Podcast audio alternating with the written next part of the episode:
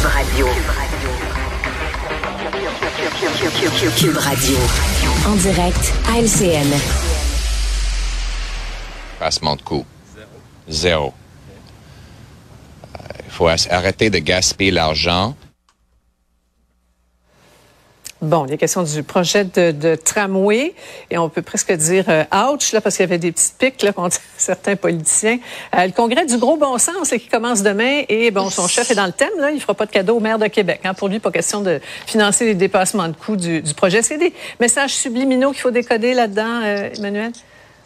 Non, il y a des messages clairs, simples et concrets d'un chef conservateur à sa base qui vont être aussi vendeurs auprès de sa base électorale à Québec, qui vont être vendeurs dans le reste du pays. Le pire de la clip, c'est quand il dit je ne, on ne dépensera pas des milliards pour des projets bâclés par des politiciens incompétents. Incompétents. Alors, c'est du, c'est du Pierre Poilievre tout craché.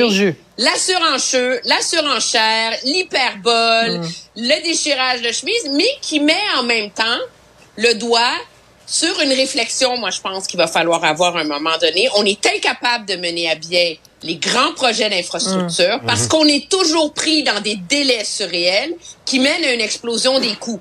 Et ça, euh, il l'a mis en jeu de manière spectaculaire, ce débat-là, pour plaire à sa gang à Québec, euh, très certainement froisser euh, le maire marchand, mais Prenez note, je pense qu'on va y revenir. C'est intéressant de voir que M. Legault, ça ne l'a pas impressionné, pas en tout, puis ça ne l'a pas dérangé non plus. Oui, parce que M. Legault a dit que, excuse-moi Mario, mais M. Legault a, dit que lui, euh, il assumerait sa part de, euh, du mm. dépassement à des coûts. Mais, mais M. Poiliev ramène euh, une question parce que, Mario, on, entend tous la même chose en ce moment. Là, quand on parle d'explosion des coûts, c'est une explosion des coûts du, ouais. de Québec. Puis il n'y a, pas personne qui a encore le, le, chiffre réel, mais on en parlait du simple au double. C'est quand même pas rien. Là.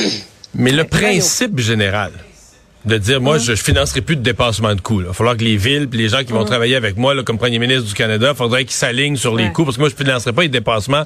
Ça, c'est beau en théorie. Puis ça va chercher peut-être des votes en théorie. je te jure qu'une fois au pouvoir, là, dans un comté conservateur en Alberta, où il y aurait un projet d'aéroport, ou une infrastructure stratégique que le monde veut, puis il y a un dépassement de coûts, le mettre en application puis tenir ton bout, là, c'est une autre affaire. Tu sais, quand tu le dis en général comme ça, bon, là, à Québec, il le dit sur le projet de tramway en sachant que le, vote conservateur s'en fout du projet.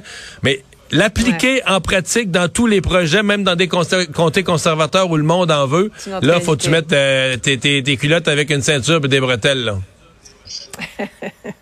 La formidable équipe du 17h, cela dit, euh, vous propose de terminer cette joute dans le bonheur musical euh, tout un événement hein, pour les fans des, des Rolling Stones, ce nouvel album là. Quelle longévité quand on y pense là, ce groupe mythique, c'est incroyable. Et je sais pas si vous avez vu ça, il y a des internautes là, qui se sont amusés à comparer l'âge vénérable de Mick Jagger, 80 ans, avec celui de Mitch McConnell, le sénateur républicain de 81 ans qui vient de geler d'ailleurs il y a quelques jours. Euh, sondage est clair là. Qui, qui est Beatles, qui est Stone au sein de notre respecté panel là? Qui commence? Faut choisir. Moi, je serais plus Beatles. Si j'ai à choisir, je suis plus Beatles. Ouais, c'est ça.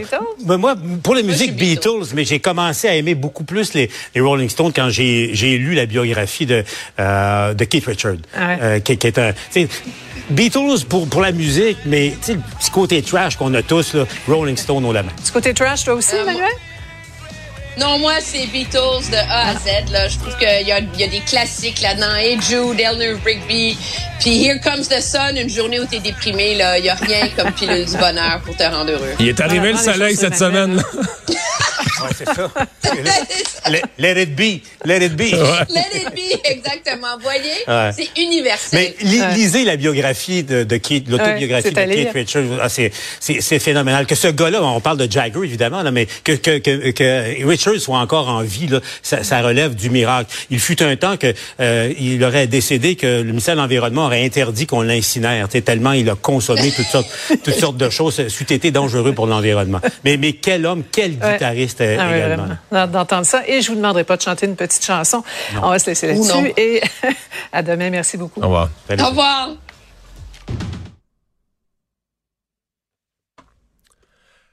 Ah, voilà qui met un terme à notre émission du jour. Merci d'avoir été des nôtres. À demain.